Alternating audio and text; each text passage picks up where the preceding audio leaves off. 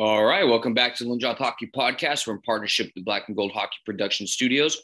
You're here with co-host father and son duo today. Dad, how are you doing this afternoon? Doing great, Andrew. We're going to cover a little bit of EIHL, particularly uh, the Sheffield Steelers, and if we got time, we'll talk a little bit about the Boston Bruins as well. So, uh, quick episode today, just to see where uh, things are at on November 4th, I believe it is. So you ready to go? Yeah, absolutely. Go ahead and kick it off, Ted. All right. So Sheffield is uh, doing very, very well. Eight and two. The only team that has more wins, I believe, is Guildford. So, uh, and again, kind of the dark horse team, Guildford, right? I think they were last place last season. So, so the back yeah. the top is awesome. Yeah, it, it's, it's good for them. Um, you know, they really need it. And it is the beginning of the season. So we have a long way to go, but so far, so good for the Sheffield Steelers. Um, here are some key points that are impressive. So the goals for and goals allowed by the team. So they've scored 42 goals and they've only allowed 18. And I believe they have right now the lowest goals against in well, the league. Well, the thing is, too, their penalty kill um, percentage rate right now is, I believe, about 92%. So they're stopping uh, most of the things that are coming into their zone. So uh, the defense is doing really well, doing very well. And but who's the goalie? Greenfield, right? Isn't he playing just about every game? I mean, he's been on fire, right? He has. Uh, let's let's uh, we'll talk about him. So yeah, he's he's eight and three. Um, and uh, he's got three shutouts. And it is early in the season, but he does have, you know, at least 10, 11 games in. So he's got a 1.64 goals against, again, early in the season, but he's played a lot of games. He's three shutouts, Andrew. Yeah. So he's doing real well, good defense, but he's stopping the puck. And it's strange enough when Oslung got hurt. What is did he get hurt preseason or the first game or something? He got hurt. Might even been before the season started. He got hurt, and Matt had to step up to the plate. And boy, did he step up to the plate! I think this is a great example of a hockey player taking advantage of an opportunity to shine, and uh, he's the number one goalie. He deserves it. Oh, absolutely, yes. And Dad, let's talk too. Um, you know, they have their new players that are playing really well. I, I hate trying to pronounce the name, but Daniel C. Ciampini, um, he's been doing. Ciampini, yeah, yeah Ciampini. Ciampini's been doing really well. Five goals, 14 points in 11 games. Uh, Martin Latal is the only other one that's about a point per game player. He's uh, he's batting, you know, five goals, five assists, or 10 points for 11 games. Man, they're doing pretty well. But like you said, if you look at the stats list, I mean, just about everybody um, is pitching in right now. Um, and then you've also got Matt Petgrave, who um, I know is kind of a big star over there for Sheffield on defense, and even um, you know he's leading the team in penalty minutes and leading all defensemen with points right now as well. So they're they're they've definitely got the depth scoring down, Dad. I don't think that they have to worry, excuse me, too much about that area. No, they've got they've got depth. They, their secondary scoring is is doing their job. Um, you know, they're really rocking and rolling. Of course, you know, Scott Allen's uh, uh, leading with goals. He's got seven goals, two assists. Uh, Brett Neumann, you know, three goals, five assists. And how about this one, Brandon McNally? He's got seven points, three goals.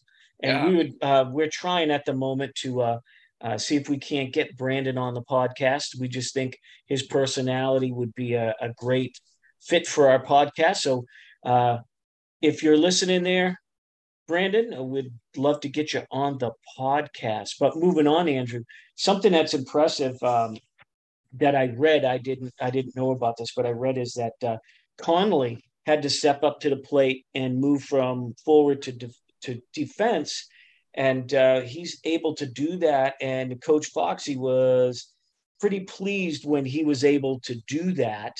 Um, but again, that just shows the depth of some of the players that they have on the team. Oh, absolutely.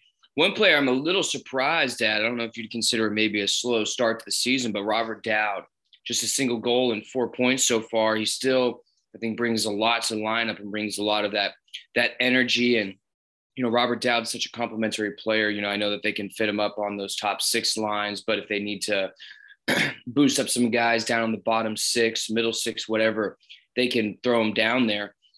Um, I just, like I said, I don't know if it's just kind of – um, where he's at right now, but he does lead the team. Or no, I'm I'm sorry, he's second, tied for second on team for shots on goals, and he's got over 50 shots, which is joining just one other person who's Brett Neumann on the team and Daniel um, Ciampini. So, you know, I, I think he's getting his chances. I think that he's definitely shooting the puck. It looks like, but because we don't watch the games, Dad, we can only really see through highlights. highlights yeah. So um, it just seems like maybe just a luck for Robert Dowd. Maybe it's just not going in, but you look at the output offensively, and he's certainly shooting the puck and getting his chances. Um, so hopefully, um, it starts going for Dowd because he's just such a good player for that team. Absolutely, absolutely. So they do have, I would say, their top three players, at least according to the stats here, is the Ciampini, Latal, and and Allen, Scott Allen, once again, doing a great, great job. I mentioned him a, a moment ago. And this Raska, four goals, five assists. I mean, man, this is a, a just an exciting team to watch here at the moment. Uh, there is a news for people that uh, might be listening to this um, on Saturday, November 5th. So that game, and it's against um, Manchester. Uh, the coach is putting in Jordan McLaughlin. Now he's a Brit player, uh, been around a little bit, has some EIHL experience, doesn't have great stats. When I looked him up, he's uh, six six one, and he's uh, 23 years old, so he still got some room to grow there. But it looks like that the coach is obviously got to get a little bit of relief for Greenfield here. So we're hoping that Jordan steps in and has uh, you know gets hot and is able to you know cover that backup role because Greenfield can't play every game. No, he can't. And uh, and look too, you know, if, if they can just keep up the defense too, doesn't matter what goalie's going to be in there. You know, the goalie's going to go in there try and do his job. Um, and you know, the big thing is too is don't take dumb penalties. Right, that's always something. But Dad, a fun fact too, we're only 11 games into the season for Sheffield. You know, they have six shorthanded goals. I mean, that's half half a shorthanded goal a game. So every other game, they're getting a shorthanded goal. So they're being very aggressive with a large box style. And if they can just continue to be aggressive on the penalty kill as well, um, it looks like their five on five stats defensively are really, really uh, good as well. So I, I don't think that it's going to be too much defensive work. Obviously, you got to keep it up, but just make sure that everybody continues to chip in. And you can save those goalies any day. I think that um, Sheffield should have some people that they can sign with a new organization that can help out Greenfield. Yeah, and there's some room here as far as when we're looking at the overall stats for improvement for Sheffield. Um, and we're getting nitty gritty here because you know we're we're devoted hockey fans. Most one of the important things that a team can do is win faceoffs, and they're about fifty percent. And uh, I'm I'm sure that uh, Coach Fox is working with the centermen to make sure that they're working the best they can to uh, you know get that puck back to the defense and win those faceoffs. So they're only 50%. I'd like to see that improvement. And of course, the power play is at what, like 11% right now? Yeah. So power play is a little weak. So we need to uh, we need to shore up the power play a little bit. But like you said, the penalty kill is 92% almost. So they're really doing well there. So hey, the team is off to a good start. They played Manchester on Saturday. Oh, and by the way, um, of course, EHL fans know uh, the Challenge Cup that goes on during the season, and this Challenge Cup, Sheffield, um, you know, made it into the quarterfinals. So, uh, you know, good for them with the Challenge Cup. So uh, Sunday, the sixth, they've got Fife at home, and then I would love to go next Wednesday, November 9th. Coventry's coming to Sheffield.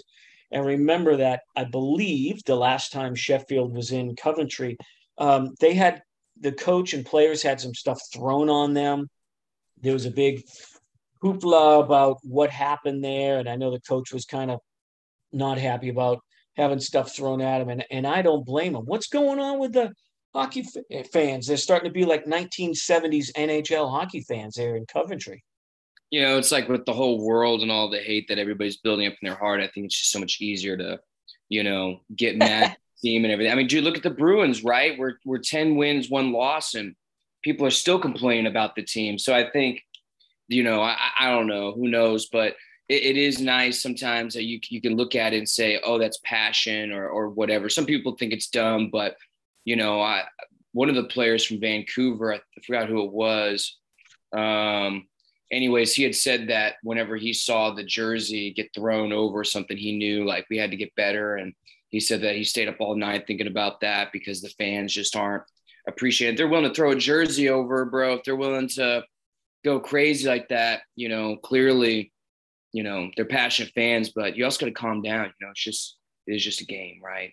You know, it's not like. So let me run down the teams here where they're at. So, uh, you know, like I said, Sheffield is, uh, and I think I said eight and two. It's really eight and three. My my apologies. Um, the Cardiff Devils you know, they're uh, they're at like seven wins. Coventry, five wins, uh, four losses.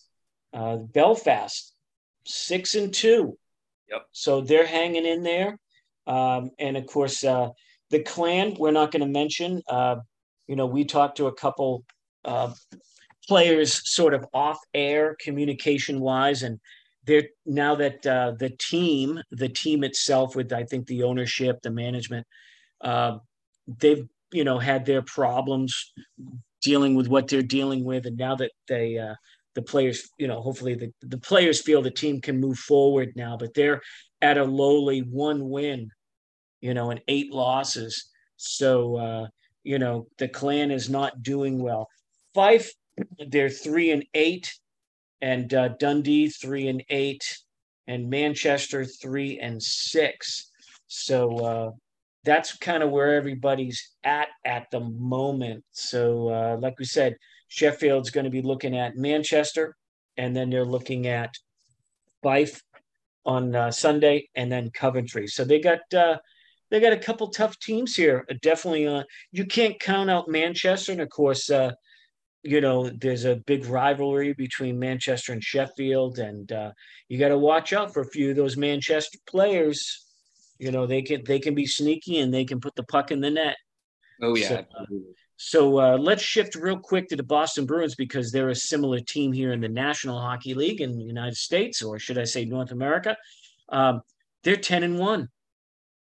Yes, and uh, my father went to bed early, but uh, it was a great comeback game the other night where uh, Bruins came back from a five five two deficit and, and, won. You know, there's no quitting that team, Dad. And then you watched. Did you watch the game last night, or you, it was no? It was out, right? it was blacked out. But uh, you know, Bruins won again. But uh, the sad thing is, uh, Swayman's out. Uh, I, I don't know the official diagnosis, but looking at the video, it looks like a hyperextended left knee.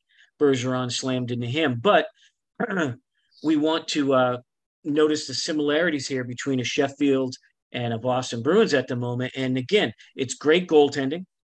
Uh, Ullmark is great for the Boston, and Greenfield's great for Sheffield, and the secondary scoring. All three, all four lines of the Boston Bruins getting it done. Oh yeah, well, and like I said, I'll I'll go on air and I'll say this. I said in front of Cappy because I know he'll call me out. Nick Foligno's been a bit of an MVP so far this season. He did really well again yesterday um, setting up Trent Frederic's goal and everything. So look, you know, we complain about certain things and these players do well. So good for them. Um, Dad, Derek Forbort officially got announced yesterday. He is out with a broken finger, undergoing surgery or yeah, under surgery, four to six weeks. Yeah, I saw that. Swayman is week to week. I don't think they, I think just labeled it as a lower lower body injury, and hopefully we get McAvoy soon. But Dad, what do you think about Marchand?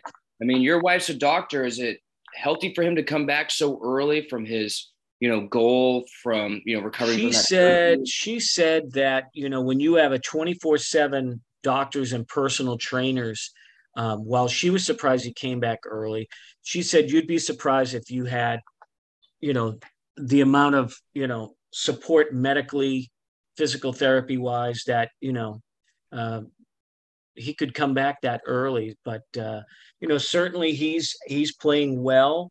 Uh, I think he's missed playing with his teammates. So uh, the Bruins are on a roll, but I know that the coach wasn't happy with uh, a morning skate a few days ago. So I, uh, you know, he's trying not to let the team become complacent or have too much confidence. I'm not sure, but um, it was this the game with Pittsburgh where they had to come back from a three goal deficit. Right. So hopefully that was the wake up call that you know you you got to keep you know a hundred percent and you can't slack off. Well, Dad, you look at the top eight teams right now um, on the East Coast uh, side, and you know you have teams like Buffalo, New Jersey. I mean, bro, they're like seven and three. I mean, these these teams that were, you know, down and out last season, they're catching up. Detroit's doing well. I mean, all these young, fast teams, and these teams like Washington and Pittsburgh, man, they're slowing down. And the Bruins can say that they're slowing down too, but dude, I don't know about you, but Bergeron and Krejci, they look like they haven't lost a step. No, they haven't lost a step, and uh, it's refreshing to see. I was, I, w- I welcome Krejci back, but again, they're they're getting to be so old. You, you can't, you know, the fans can't expect them to be 2011, um, but they are at the moment. So hopefully that lasts. Hopefully they don't have any injuries. Uh, I know Krejci is Krejci out. He was hurt the other night. Do you know? I think he's just out for hopefully just game by game. We'll we'll see. I don't think it's anything serious. But uh, again, like uh, Dave Capuano says, it's early in the season, so you can't really uh, rule anything in or out or make too many judgments. Even though I think this is one of the, if not the best start for the Boston Bruins, and might even be all time. I, I don't know. Yeah, they said as of yesterday it was the best start in franchise history. So it's a good start, but you know the Bruins do they they do really well. They have a big lead in a game, and then they love just to kick back and and let people catch up. So hopefully, like you said, they keep their head on a swivel because the any team can beat them, any team. Yep, and like uh, Dave Capuano told us, uh, the coach is letting them play, and I think that's showing uh, when you're allowing the freedom for the players to play the way that they want to play, how they feel they need to play um, good things are happening. And hey, Cassidy, to his benefit, you know, I'm not a big Cassidy fan as far as a coach with the Bruins. I, I think he's a wonderful coach. I just didn't, I just think the Bruins started to tune him out. And, you know, he was sending just too many players up and down, up and down. And it, it, it needed to the change. But he's out there in Vegas. They're at like eight and two or something ridiculous like that, nine and two. So they're off to a good start. 10 wins now. They beat us to it last night. Oh, they did. Okay. So they're 10 wins. So good for Cassidy. Uh, you know, I'm happy for him. I got nothing against the guy. Uh, but I'm, I'm, I'm right now, I'm happy that we have Montgomery. Yeah. I think he's an excellent coach. And excuse me, it's similar to the style that Martin St. Louis bringing to the NHL dad, which we've talked a lot with former coaches that have been on here and um, things like that. But allow the people, allow those players to play, especially those star players. You want to keep them strict into a system and tell them what to do. You got to let them have that freedom to do what they were blessed to have those skills to do for. I mean, don't you agree in a way? I mean, you got to have systems. Montgomery praised the defensive system that he walked into. He didn't have to work on it. But I think if you allow these players to kind of communicate on the ice and play, I think you might see better results sometimes. What do you think? Absolutely. Absolutely. And the players that have extraordinary hockey IQ, that hockey sense. Um, you've got to let them roll with that. And sometimes if that goes outside of the system for 10, 20 seconds, and that's what it does. I mean, that's why you're paying them the big bucks. You don't want robots out there. Um, but uh, anyway, we're going to keep this episode short. Andrew, we've got about three or four guests lined up. I know we have a former NHLer who played in the in the late '90s uh, committed to coming on the show next week. At least we'll talk to him next week. I'm not sure when we're going to be able to release it. Um, we've got two other hockey players and a few in the pipeline. So it looks like from now until the beginning of uh, 2023, we'll have uh, quite a few guests on. And of course, we will try to get some updates on both uh, the EIHL. I know we should uh, try to do a, an episode on some of the other teams uh, besides Sheffield, since we have quite a few followers from Manchester and also uh, Coventry, and also some Fife fans, and of course Clan fans. So um, we're happy to see that on our Twitter, all of the new uh, UK listeners, and uh, we'll try to. We're working on trying to get a couple EHL players on. Awesome. Well, yeah, it'll be good. Keep a look on our social medias to see what guests are coming up. Um, and we again appreciate everybody tuning in, man. We're past 100 episodes and still going very, very strong. So, all right, this is episode I think 105 concluded. Andrew, I'll talk to you next time. All right, we'll see you guys then.